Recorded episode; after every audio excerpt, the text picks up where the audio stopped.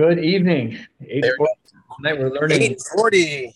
Shkalim Daf Kaf Aleph, and uh, we're going to be starting halfway down or halfway up on uh, Chaf Beis, really just above the halfway mark at the words Kohen Miskar Tchila Avoda.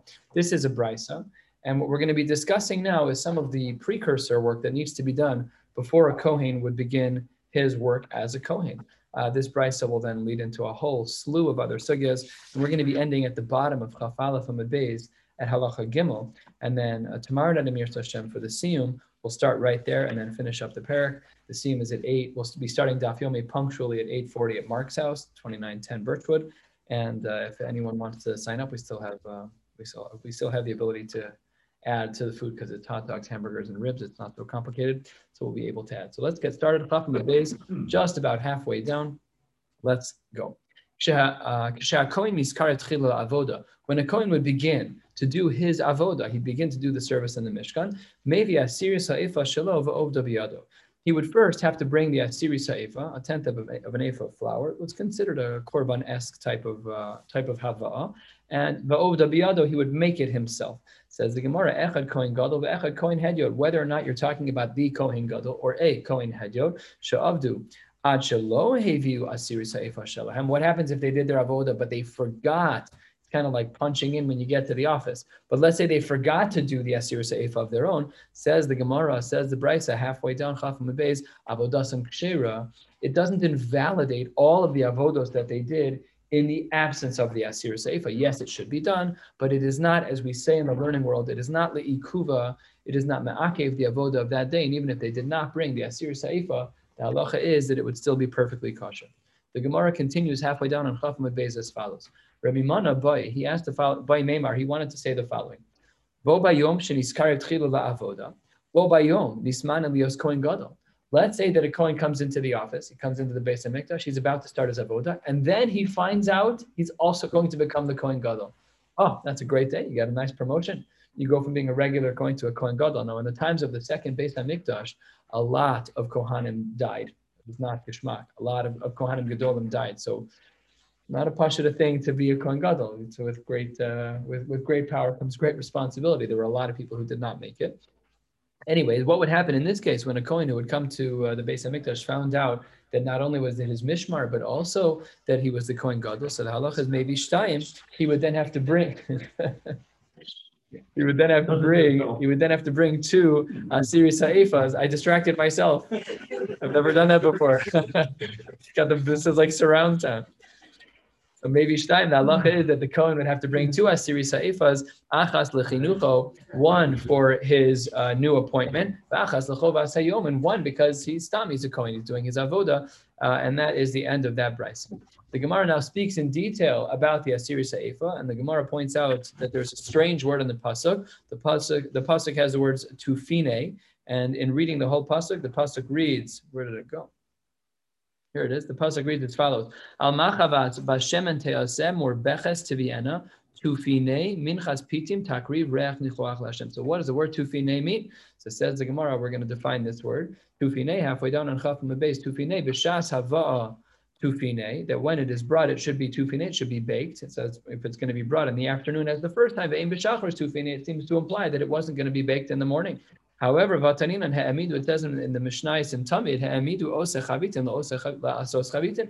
Someone was appointed in the morning to, to go make these foods. So it seems like it was baked in the morning. So which one was it?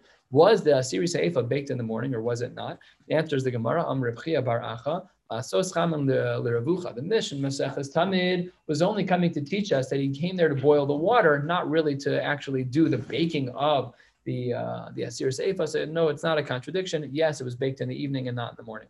Says the Gemara, what does the word tufine mean? It's a very strange word. Not like a regular word you find in the Torah. If you wanted to say bake, say teafena. We have that. Uh, let's say afia. We have that as a pasuk in Chumash somewhere. So says the Gemara, tufine, Rav Yasa b'shem Rav Chanina, mitagna va'achar ofe osa. It says first you fry it and then you bake it. Uh, tigun in halacha, fascinating shaila in halacha. Do we consider tigun, which is frying, to be eligible for the iser of basar b'chalav? The nafkamin would be if you own stock in McDonald's. So we know, of course, that basar b'chalav is an isser deraisa to make, an isser deraisa to eat, and an isser deraisa to get hana from. That's why it says the pasuk in the Torah three times. Lo The Tur in Shulchan Aruch and Yoreh De'ah identifies these three psukim and says what each of them are all about. So, can you get hana? Can you be a beneficiary of the stock market of owning? Well, it depends. Because is it really bishul? Bishel's cooking in a liquid medium. It's like taking cheese and putting it in a cholent and stirring it all up. That's mamish bishul. But what about tigun? It's a frying pan, right? And you have your hamburger and you put a piece of cheese on top. Is that considered bishul doraisa? Or is that just considered tigun, which is not bishul doraisa? What's the difference? Hana. Can you get benefit from it? Because the only time that the hana of basar v'chalav is problematic is when the bishul was problematic. So if the bishul is not bishul and it's tigun, so the poskim discussed that. That's an interesting shiloh. Anyways, in regards to this case, Rabbi Yasa says that first it was fried and then it was baked, the Asir Haifa, and Ravacha b'shem Rabbi Chanina ofel achar kach matagna. He says the opposite, that it was actually first baked and it was then fried. So we there's it was double double cooked, right? Not using cooked in the, uh, as a loose term. First and foremost, it was either fried and then baked, or vice versa. It was baked and then fried. Machlokas in the Gemara, and we're going to connect this to the following machlokas. It says the Gemara two thirds of the way down chaf beis to fine. Here's what the play on words actually means. Te'afena na. It should be cooked na. You guys remember what na means from Maseches Psachim? Partially cooked. Word na means partially cooked. It's not fully cooked. It's still still a ways to go. Rabbi Omer, however, teafena is uh, teafena na'e. It should be made beautiful. And says the Gemara that these are connected machlokos. Rabbi Dosa Omer teafena riba. This is the third shita, and then we'll connect the machlokas. Rabbi Dosa says it should be teafena riba. It should be cooked uh, in multitudes. It should be cooked in many ways. So he says that some should be this way, some should be that way. So it should be cooked a lot. And then says the Gemara as follows. Asyan Elaine hmm. Palgivasa. This first machlokes is Kihinin Palgivasa. It's like the second machlokes. How are they all connected? Manda Amar and According to the one who says that it should be it should be baked beautifully, that's Kimanda Amar Ofe Va'achar Kach Matagna. That first you should bake it first, because when you first fry something, it gets blackened at the bottom. So that's not beautiful. That's not na'a. So if the word tufine means teafena na'a, then it's implying that you should first bake it because then at least it looks good. Fine. But the other way is not true. Manda Amar Teafena, no, that it should be partially cooked. He doesn't care if it looks as nice. Then that is Kamanda Amar Mitagna Ba'achar Kachofa. And the Gemara connects those two machlokos to say uh, that the one who thinks that it should look nice, the afia comes first. The one who says it should be partially cooked, the frying, the tigun comes first. Now we were speaking about this uh, Kohen who has an obligation to bring the Asiri Saifa. So the Gemara says as follows: Lo Sof Davar Shemes is the only case where his family members or where the tzibur would have to bring something on his in his stead if he dies. Let's say that a Kohen is removed from his avoda because he becomes tameh, or let's say that he's nidchem because he has a mum right? Uh, he gets injured in such a way where halachically speaking, he has a mum. So answers the Gemara Tani and skip the parentheses. Rabbi Huda Bar Pazi uh, Davar Dale ve'afilu nidchemimum. He agrees that even if it's nidchemimum, that that would be a reason why someone else should bring a korban on behalf of this particular Kohen. Kohen. How do we know that in a scenario where a Kohen Gadol dies and velominu achar tachta, they have yet to appoint a new Kohen Gadol, shetemen minchaso, that his korban has to be brought, Mishal Yorshim, from his family members and not from the actual Beis HaMikdash fund. Remember what we've been talking about for the last 20 blot effectively is budgeting. We've been talking about money, the income, and the expense lines of the Beis HaMikdash. Okay, well, this happened all the time that a Kohen was passed away during his avodah as a Kohen Gadol. So now we're saying it's Shel Yorshim. How do we know that the Beis HaMikdash is not responsible for paying that it's family members. Answers the Gemara 10 lines from the bottom of Chafim Beis, Tamalomar, Mibanav Osa. Very clear. Pasuk writes that from his children, Mibanav Osa, that it should come from his children. Maybe we should only bring half because um, because there's no need to bring the whole one. He died. He made part of his shift was over, so he should only bring half. Tamalomar osa kula amarti Rabbi Huda. Rabbi Huda is of the opinion that no, that even if he were to uh, to die, we would still bring the full asiri sa'ifa. Rabbi Shimon Omer Eina Ba El Mishal Tzibor. I disagree. The Yorshim don't pay for it. Who pays for the asiri sa'ifa, the korban that needs to be brought in after a kohen gadol dies? Says the Gemara that does not come from the family. That comes from the budgeting of the Beit Hamikdash. Mishal Tzibor Shenemar Chokolam Misha Habris Krusalo. The bris is not with the Kohen Gadol, the bris is with Klal Yisrael. And because the bris is Krusa with Klal Yisrael, that the Beit Hamikdash should serve as a kapara, so therefore they are the ones who should pay for it for the Kohen Gadol. And that's why they're going to be obligated. It's not the Yorshim of the Kohen Gadol. So that's the Machlokas. Reb Shimon, Reb Yehuda. Reb Shimon is the one who says it's going to be Tzibur. And we're going to come back to his Shita momentarily. Finishes up the, the drush of Reb Shimon, Khalil Toktar, that it should be fully um, offered to a Kadosh Baruch Hu, Khalil Lahatar. The whole thing goes up on the uh, on the Mizbeach. Kohen Gadol Shemay says the Gemara three lines from the bottom. Wait a minute. Rabbi Ba Bar Mamel Boy, he says, wait a minute, Nichlafa sheet say de Reb Shimon. It seems to be that the sheet of Reb Shimon needs to be switched around. Why? Because Taman over there, namely in the brisa that we just read a few lines ago, what did Reb Shimon say? Oh, I'm sorry, in our is it a different Mishnah, not here. This sorry, I quoted that wrong. Taman over there in another Mishnah, Amar Mishal Yorshin, that the children of the Kohen Gadol have to pay when he needs to bring a korban. V'hacha, the brisa that we just saw above, Amar Mishal Tzibor. So which one is it? You can't have it both ways. We have to decide tachlis. Where's the money coming from? The Kohen Gadol died, and you had, and he, there was no minui in his place, and no one else has been appointed. Who's paying for the korban of the Asir Saifa? So Reb Shimon can't say both. You have to pick one. So answers the Gemara. Last two words on Chaf Amud Beis. Amar Reb Chia, turning to the top of Chaf Aleph Amar Bar Ba below Yehusu Maksha. Isn't that a great question? I don't think we've ever seen this in Babli. it's a great line. Somebody asks a question, and then the Gemara bothers to spend the time like, yeah, Taka. That's a that's a really good question, but that's what it means right here. Lo Yesu Maksha. Take a look at, at the Korban HaEidah on the top of the page. Dibra Hamatzka. Lo Yesu Maksha. Bitmiya. Tivadai Shapir Kamakshi. Oh, beautiful. And then he gives another shot that no, it's Benichusa. so there's a machlokas as to what's actually going on here. Uh, yeah, it's, a, it's, it's not so pashut as to what's going on here, but the pashtus of the Gemara seems to be, when you read it in, in its flow, it seems to be that it really is. It seems to be that he's asking a good question. Anyways, also Rabbi Yaakov bar Achoy, Rabbi Abahu b'shem Rabbi Yochanan, Davar Torah hu shetehei bamin atzibur. Mide oraisa. Really, halachically speaking, everyone agrees. Rabbi Shimon is masking that on a Torah level, who is obligated to pay for the korban of the Kohen Gadol who dies? The answer is a tzibor. We're going to include the parentheses here, much smoother with the parentheses than without. Third line, Chaf Aleph and Kevan Dechazi Deka Midcha Kalishka. But once they saw that yes, the tzibor was obligated to pay, but it was really hurting the finances of the Beis Hamikdash because so many Kohanim Gedolim were dying, unfortunately.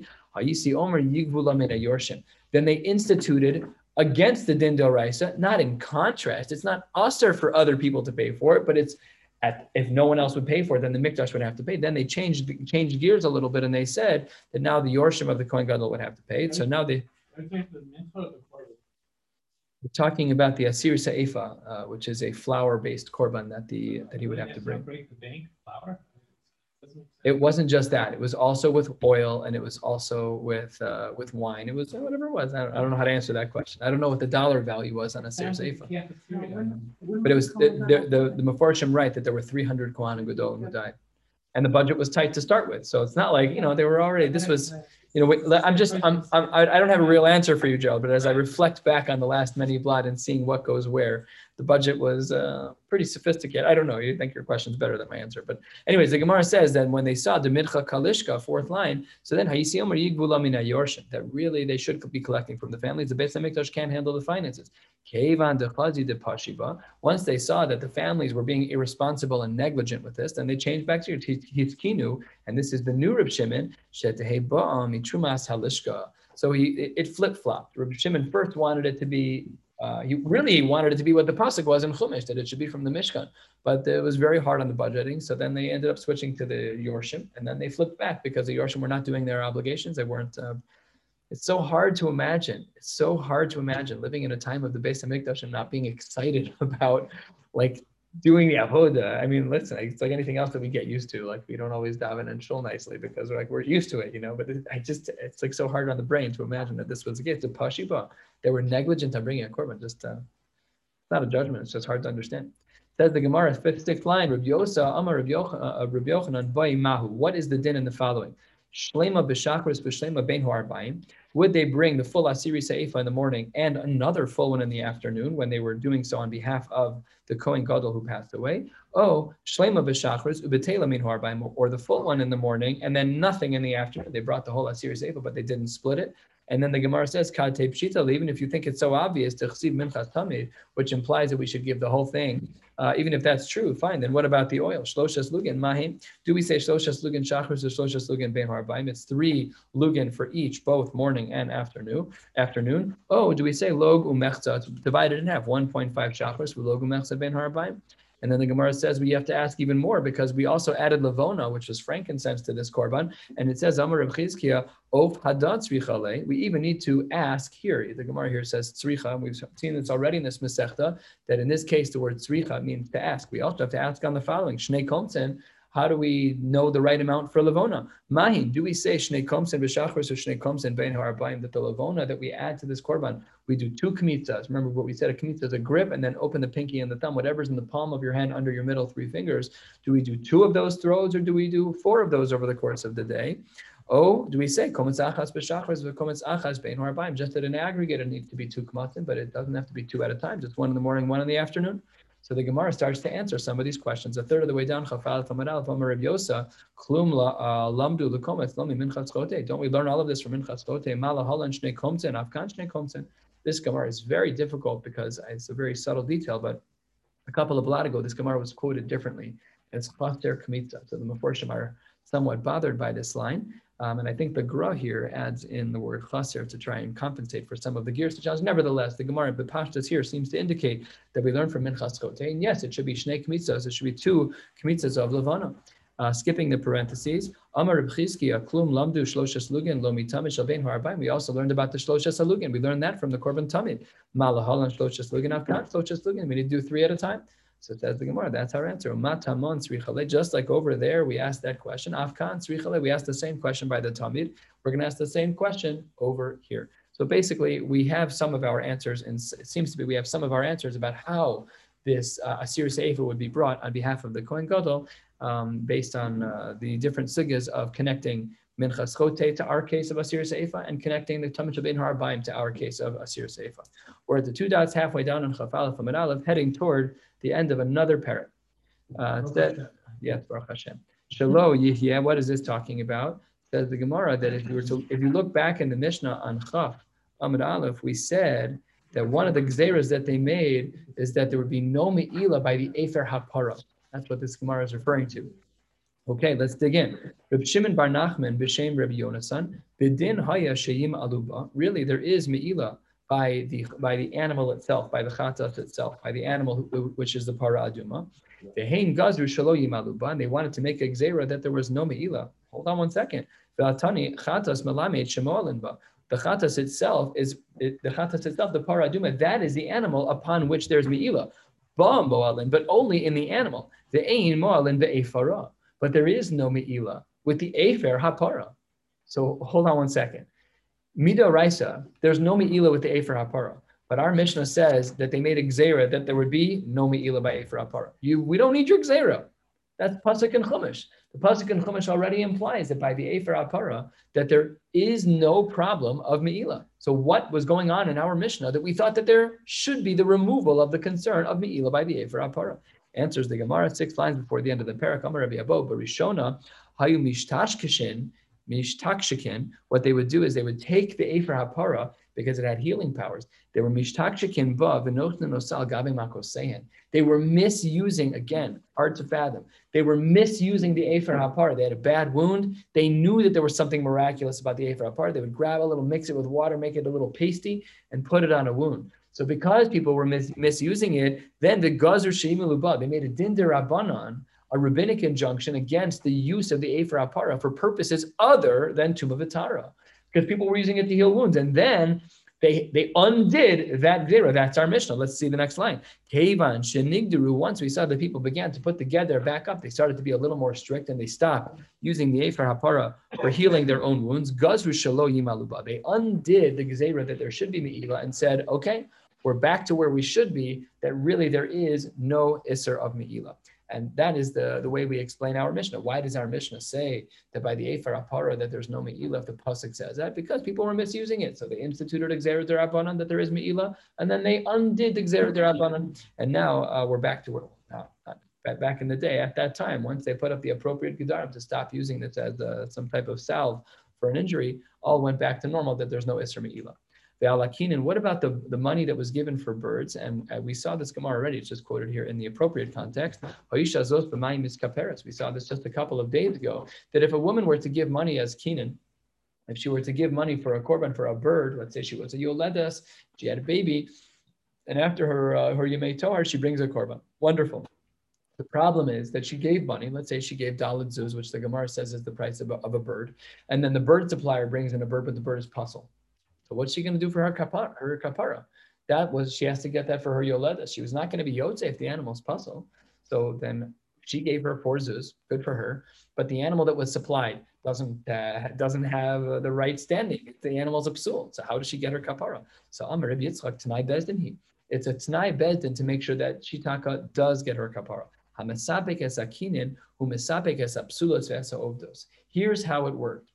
Let's say that I was a provider of chickens and birds to the Beis Hamikdash. They would take all of the money, divisible by four, because every chicken was four. They'd give me, let's say, they'd give me, uh, I don't know, they give me eight uh, zuz. So I have to provide them with two birds. I give them two birds. One of them ends up being a psul. That's on me. I'm the seller of the birds. That's on me. I gave you a bad bird, so I have to bring you another one to make sure that that woman gets her kapara. She paid to get the kinin. She paid to get the bird, so that for her you'll let this korban that she can become tahora. She can get her kapara, not tahora. So she can get her kapara. So says the Gemara, yeah, don't worry about it. When the Kohanim would bring a bird. If the bird was a psul, then it would have to be replaced and another hakrava would be made in order to make sure that she would get what she needs. Hadran Allah perak mos and imsu yiratzim. We should come back to this daf in seven and a half years. We're now learning the final perak Baruch Hashem. Yeah, I don't think we ever should have said three. It just kind of came out of my mouth the first time. If you make a chazaka that's betos, I think you're probably okay. So it says the Gemara, Kol Harokin.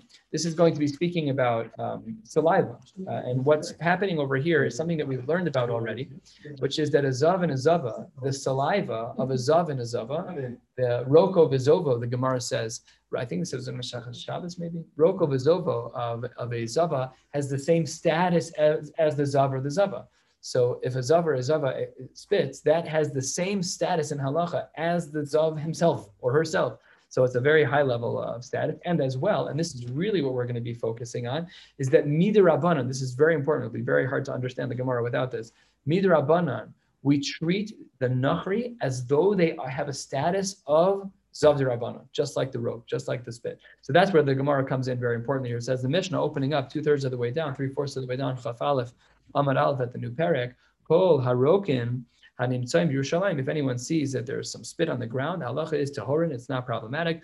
Shuka except for the upper shuk, a very particular location, as we will see soon in the Gemara, that that area was, was, was treated as problematic. If they found rok there, that would be problematic. But Yossi Omer B'Shar Kol Yemos throughout the year, here's how people would walk down the street because most people were tamei, they got the majority of the road. They would walk in the middle of the road. Again, not like our streets, they'd walk in the middle of the road. Shebet stud and tahor, and the people who were tahor would walk on the sides.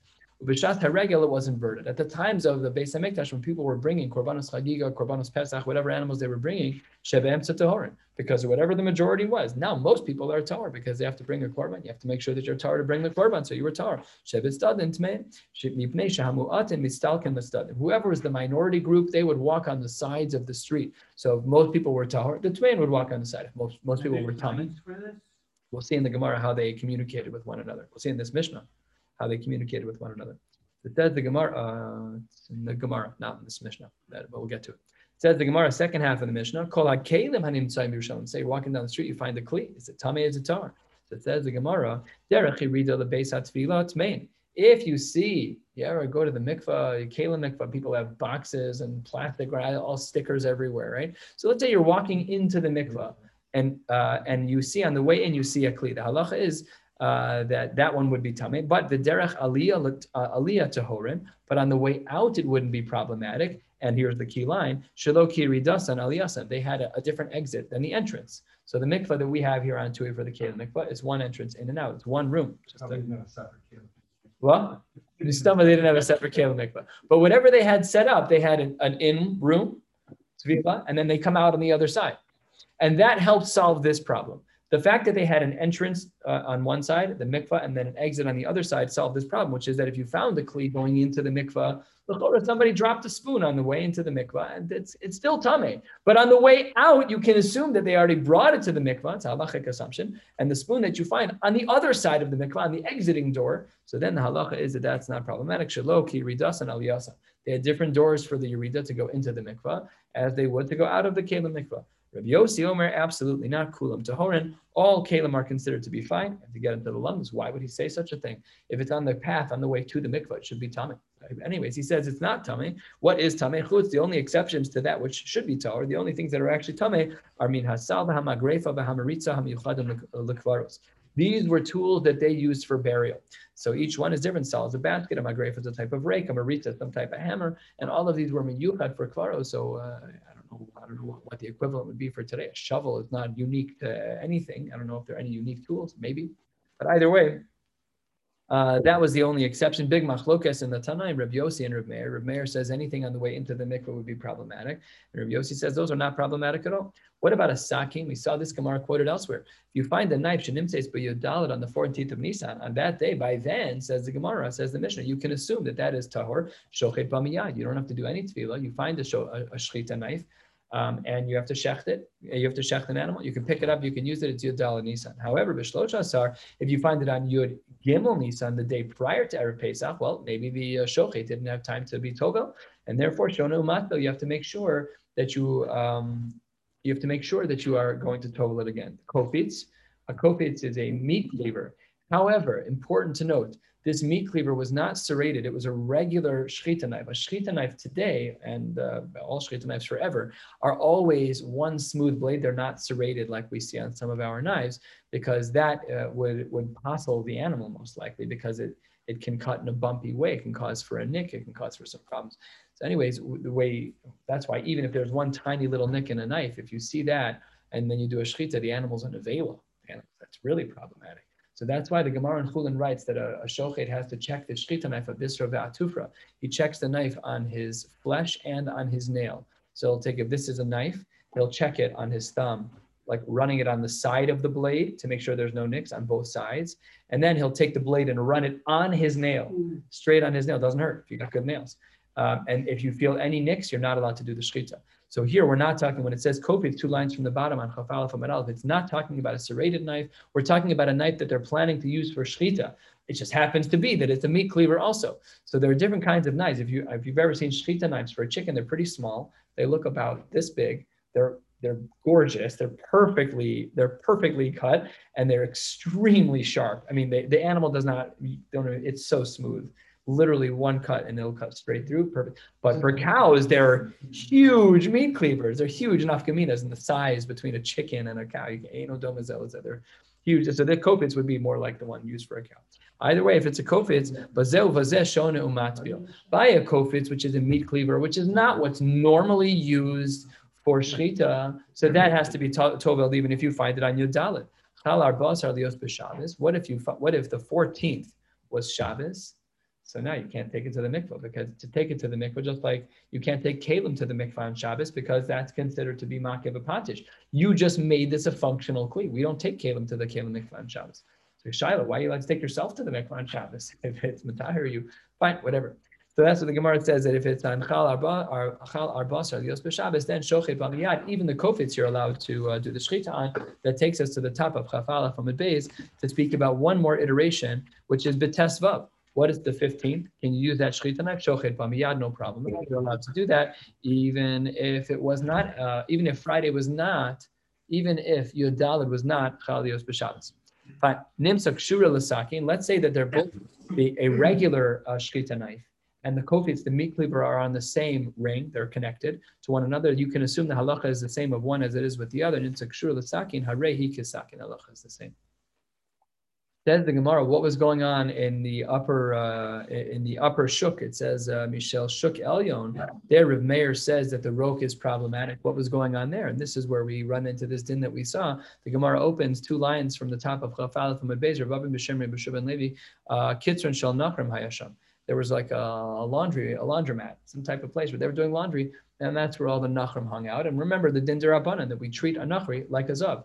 This is among many other rabbinic injunctions between us and Nachrim to ensure that there are certain, uh, like the Shulchan Aruch writes by uh, by Bishul Akum Mishum Chasnus, we don't want our children to intermarry. So fine. So we have a lot of guidelines. This may So well be you connected. should- You couldn't have a, a free doctor. Why? And if you touch them, they're like, there's a. They spit on you. Just they spit on you? Yeah, the roke has the same you thing. touch his, uh, you don't become, it's no problem. Their tummy, I think it's too much. I think if they like sit on something like too much medras, I think that's how it works. Not totally sure. Not Okay. very sure. Not sure.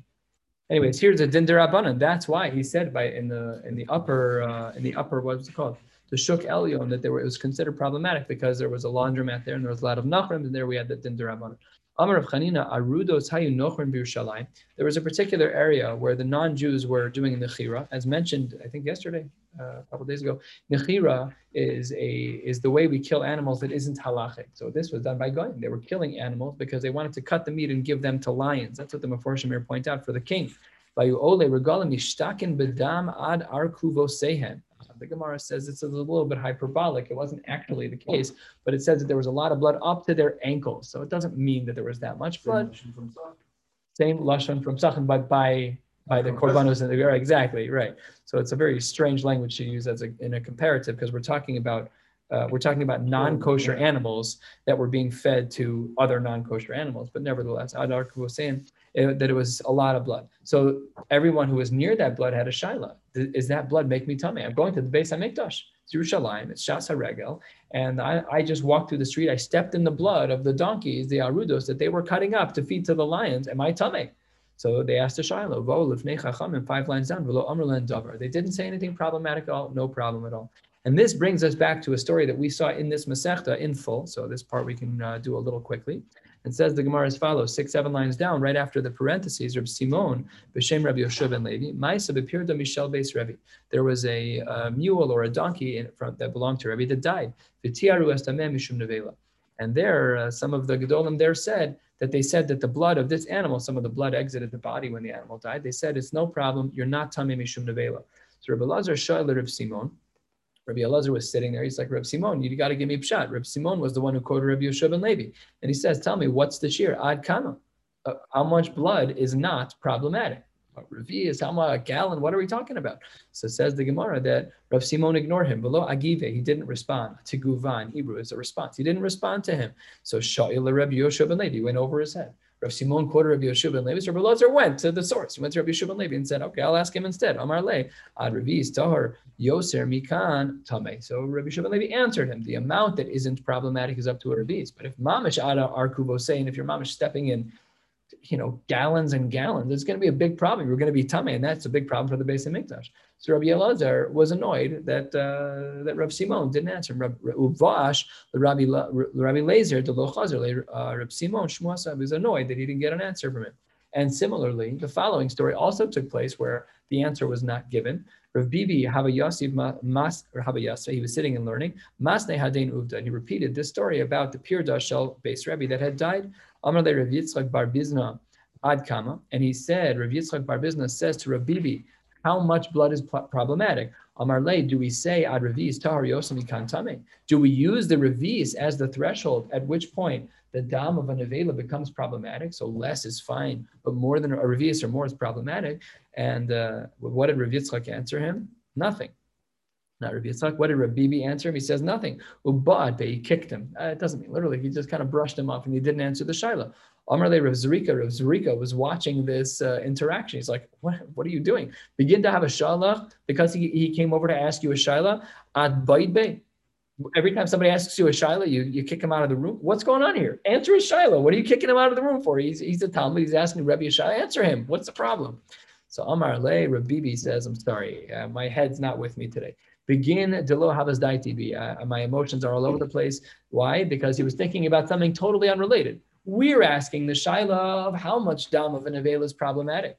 His brain was elsewhere. Where was his brain? Says the Gemara as follows: one third of the way down, one quarter of the way down. The of Chanin. The pasuk writes that your life is hanging in front of you. Zeshu lokech lochiten lashana. That's a person who says, "I only have enough money to buy a year's worth of grain." What is the next part of the pasuk mean? Pachad talayla v'yomam. The next level of fear is not annual, but it is day and night. Zeshu lokech minasitki. That's a person who buys.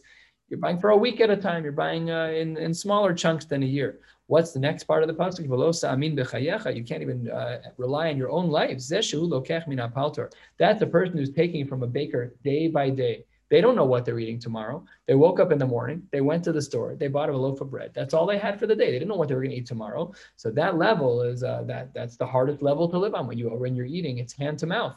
So says the Gemara, Ve'ana, Rav Bibi says about himself, samech apal tira. I'm, that's how I live. I'm only getting my money. I'm only getting my food with the money I have. It's one day at a time. And he says that's what the pasuk means. So my emotions were all over the map. So he came over and asked me a, a nuanced question in Hilchos Nevela: Is the dam of a Nevela less than her? He's like, my brain was not there. I was not ready to answer. So, but I kicked him out of the room. I was, it was because of me. It was because of him. So he's like, okay, good. But tachlis, can you give me an answer to the shaila? No. That says the Gemara, my kedon. What is halacha? Just tachlis. Tell me what I'm supposed to do. So hey, Rabbi Yeshua ben ben Pisora, Rabbi Yeshua ben Pisora says, we saw this come already. Al dam nevelo shiutari says there's no problem at all. At any shear, at any volume, there's no problem with dam nevela. Um, mahu tahor. So what does that mean? That it's tahor. Tahor milahach shir halitame mitame. Oh, maybe we halitamos mitame. Maybe we shouldn't say that it's tahor mamish. Maybe what Rabbi Pisora means is just that it's tahor milahach shir that is as one of the seven liquids that can transfer tuma from one item to another. Let's say you have an apple that's tahor and another apple that's tahor, and it gets a drop of dam nevela on it. And then the dam nevela touches the two apples, the moisture of the blood between the two. Does tuma transfer from one to the other? So that's a good question. So says the Gemara, maybe we should say it's only tahor milahachshir, that the blood of a nevela can't cause for hachshara. However, maybe we should say halitamos metame. So it's not so pachat like Rabbi Yoshua. Maybe we could explain Rabbi Yoshua differently. Says the Gemara, Taman Taninan, we learned in a um, we learned in another Mishnah the following: Dam hasheretz mitame kibisaro. That when it comes to the blood of a sheretz, the blood of the sheretz is mitame, just like the meat of the sheretz. Okay, continues this brisa. Mitame ve'eno machshir. It can cause tuma, but it is not able to transfer tuma from one item to another. The blood cannot be a machshir. Ve'ein lanu kayotzebo, ve'ein lanu, uh, ve'ein lanu kayotzebo. So it says Gemara that you were not allowed to have that. So, huh, ve'ein lanu kayotzebo, then we're really stuck. Because you wanted to say that our case of dam nevela was like sheretz, namely that it could cause for tuma, the liquid of dam can cause tuma, but it's not machshir it can cause tuma to make you tummy, but it doesn't make two fruits. it doesn't function as a liquid, as a liquid that's machshir. So says the Gemara, kishir tuma. So what does it mean? Ve'in lanu kiyotze? Well, it just means kishir tuma. So it's only talking about shiurim. Aval damo metame kibisaro bataka. It still is uh, the case that by nevela the dam can be uh, metame like basar, and the uniqueness of the sheretz is its shear of tuma, which is a much smaller amount than we would have had by Anavela. That's what it meant when it said Ein lanu kayotzebo. Amar of Yossi, pligi but train amorain. There's a machlokas amorain about this. Chad amar tar, v'chad amar tame, v'chad amar tar. Machlokas. We don't know exactly what the status is of the is of the the dam of a nevela because uh, we were unclear in the Tanaim. We saw two shitas already. One said that it's totally fine, and the other says that it's not totally fine. So we're seeing here in the Amoraim the same machlokas. Manda Amar Tamek Rabbi Huda. The one who says that the dam of an avela is problematic is like Rabbi Huda. Manda Amar Tak Rabbi Yeshua ben Pesor. The one who says that it's tahor is because like Rabbi Yeshua ben Pesor just said that it's tahor mamish, like we just saw a few lines ago. Amar Le Rav Avduma Demin Nechosa V'Yeus. It has to be correct that Rabbi Huda is the one who holds tame because Rabbi Huda Moraina Debein Hava because Rabbi Huda sat on the beis din in the time of Rebbe and he was the one who paskin the shaila about the pirda, about the uh, about the mule of Rebbe, and he paskin that it was tamei. So now we know that the one here in the Gemara who says tamei must be like the shita Rabbi Yehuda. That, that was the Amora who was following in line with Rabbi Yehuda. At the two dots halfway down, getting there. I hope we make it tomorrow. Kol harokin lo amar Rabbi Abahu b'shem Rabbi Yossi ben ben Chanina lo gazra la rokin shabir shalayim.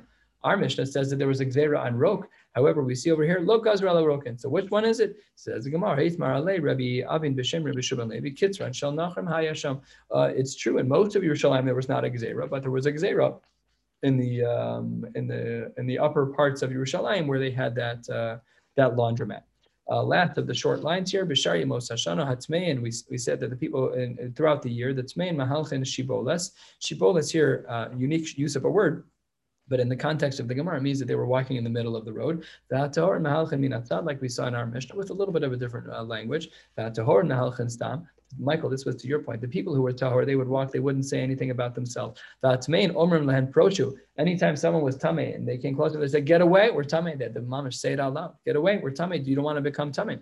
What about b'shas haregel? During the times of the uh, of the shas haregel, when it was the gimel the shalosh regalim, mahalchin shiboles, those who were tahor would walk in the middle. That's main mahalchin b'tzad. And then at that time, hatmein mahalchin stam because they they, they the, the would just sit there quietly. They were walking on the side, leave me alone. And if a, a person came over to them, it must have been some indicator, they'd say, Proshu, get away from me.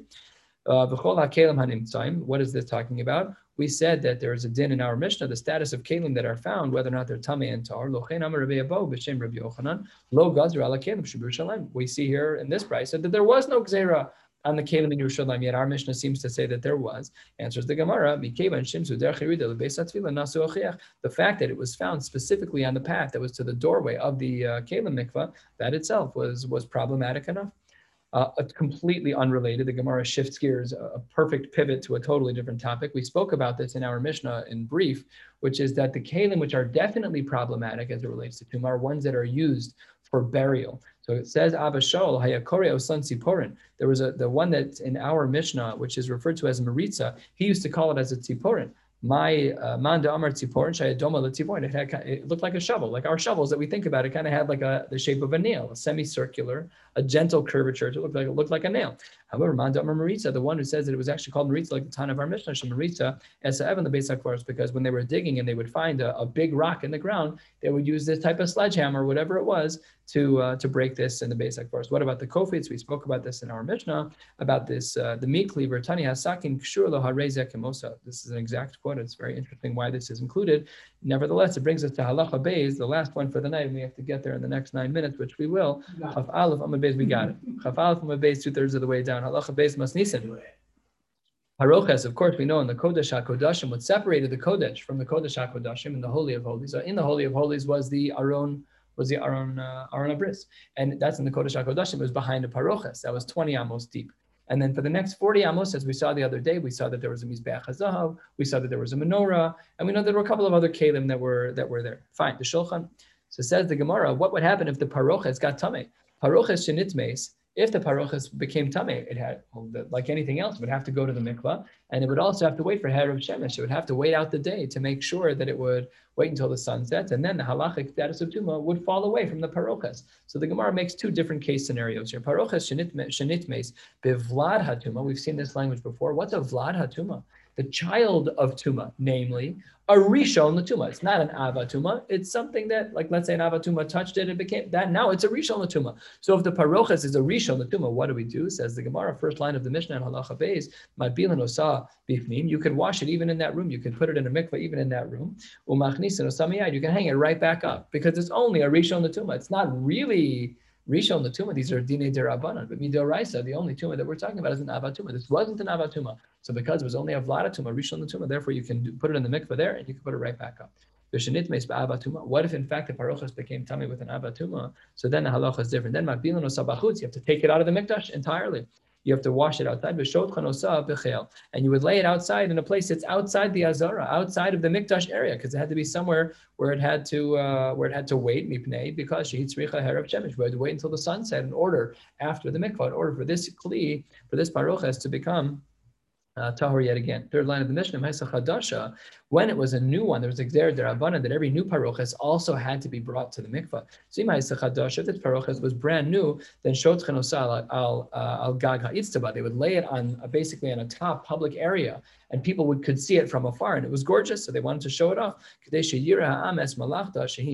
new parochas, you want to show it to everyone. So when they made a new parochas, uh, and they made made two every year, when they would make a new parochas, they would uh, before they would use it, they would stick it in the mikvah, and then while it was drying, they would show it to everyone to let it dry out in public. Fifth, fourth line of the Mishnah, Rashbag Omer Mishum Shimon ben HaSgan, Paroches Ovia Tefach. The thickness of the paroches was a tefach. You have to understand what that means. Solid thread, four inches thick. I mean, that is a very thick garment. That's uh, no, even no carpeting is like that. That's extremely thick, extremely heavy, and we'll see at the end of the Mishnah how heavy it was.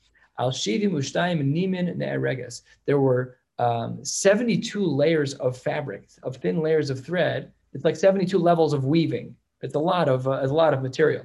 Al kol nima v'nima kaftal chutin, and according to some sheets, well the others in the Gemara, that each thread was 24 chutin, 24 strings thick. Orka mem ama v'rachba kaf.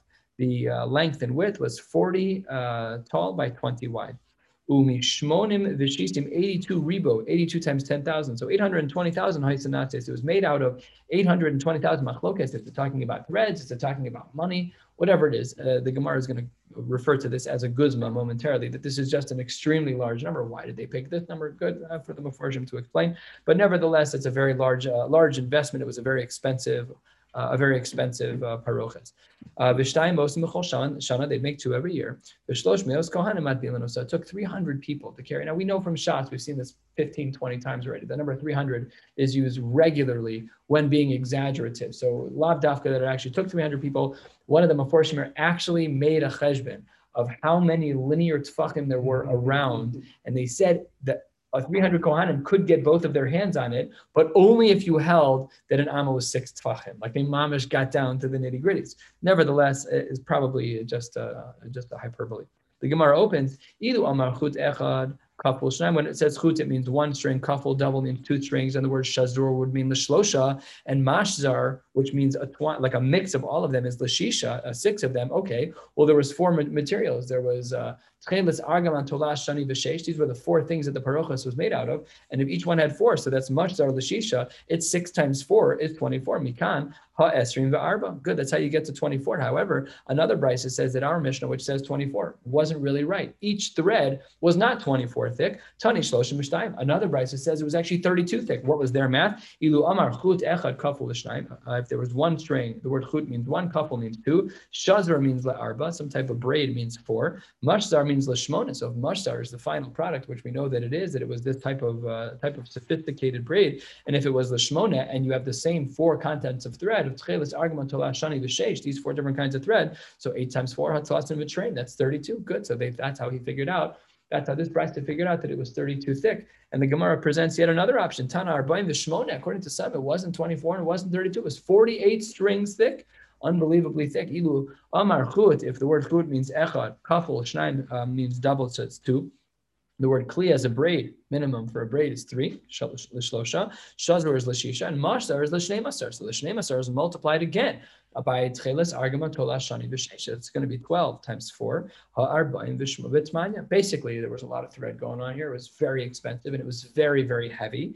Um, and it took a lot of people to tovel it. Then there's a machloket about what the psukim meant when it says maaseh rokem and maaseh choshev, two different languages that are used by the paroches, and the Gemara is going to detail what this discussion is. It says the Gemara kasubechad omer maaseh rokem, kasubechad omer maaseh choshev. So how do we know? It's a rokem, it's embroidery, maaseh choshev, it was made with artistry. So maaseh rokem parts of echad. According to the one who says that it's maaseh rokem, how do we define that? The word rokem means parts of Echad. It was like a profile, a picture of a of, of, an, of a face of an animal, maybe a lion. We'll see in a minute.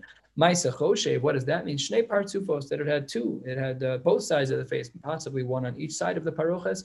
Rabbi Yehuda, Rabbi Nechemia, this is the machlok. Echad or Maisa Rokem, Arimi Kan ve Arimi Kan. You might see in your Gemara the gears is flipped. Um, so I'm just reading what I have here in, in the in the Oz.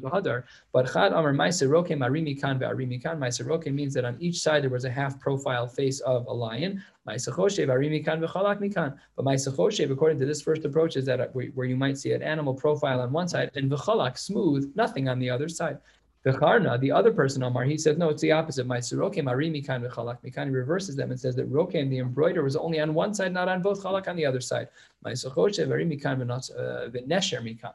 And according to Ma'aseh Choshev, there was a lion on one side and a nesher, an eagle, on the other side. So these are, we don't know. when It's a vulture. Yes, we'll be able to. Nesher is a vulture.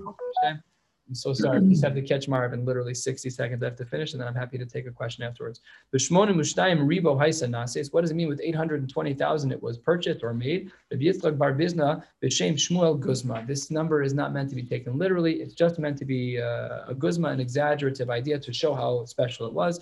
Taman Taninan. And over there we also learn Pamim Haya Aleash kishlosh meos that there were 300 kor. That's a massive unit of measure of the deshen, of the ashes by the Beis Hamikdash. We saw this in Masechet Summit as well. Rabbi Yossi, Bey, Rabbi Bun, B'Shem Shmuel, Guzma, this too was exaggerative. Mir Hashem tomorrow night, we'll pick up at Halacha Gimel, the bottom of Kafal phase. Tomorrow starts in 47. Nesher is, Nesher is a vulture, not an eagle. Right A Nesher is a vulture, not an eagle. Oh, I didn't know that. I thought a Nesher Yeah. was it's a vulture. Why was Yeah, there? we grew, we grew up with an eagle too. What? Nothing, it's partial. I don't know.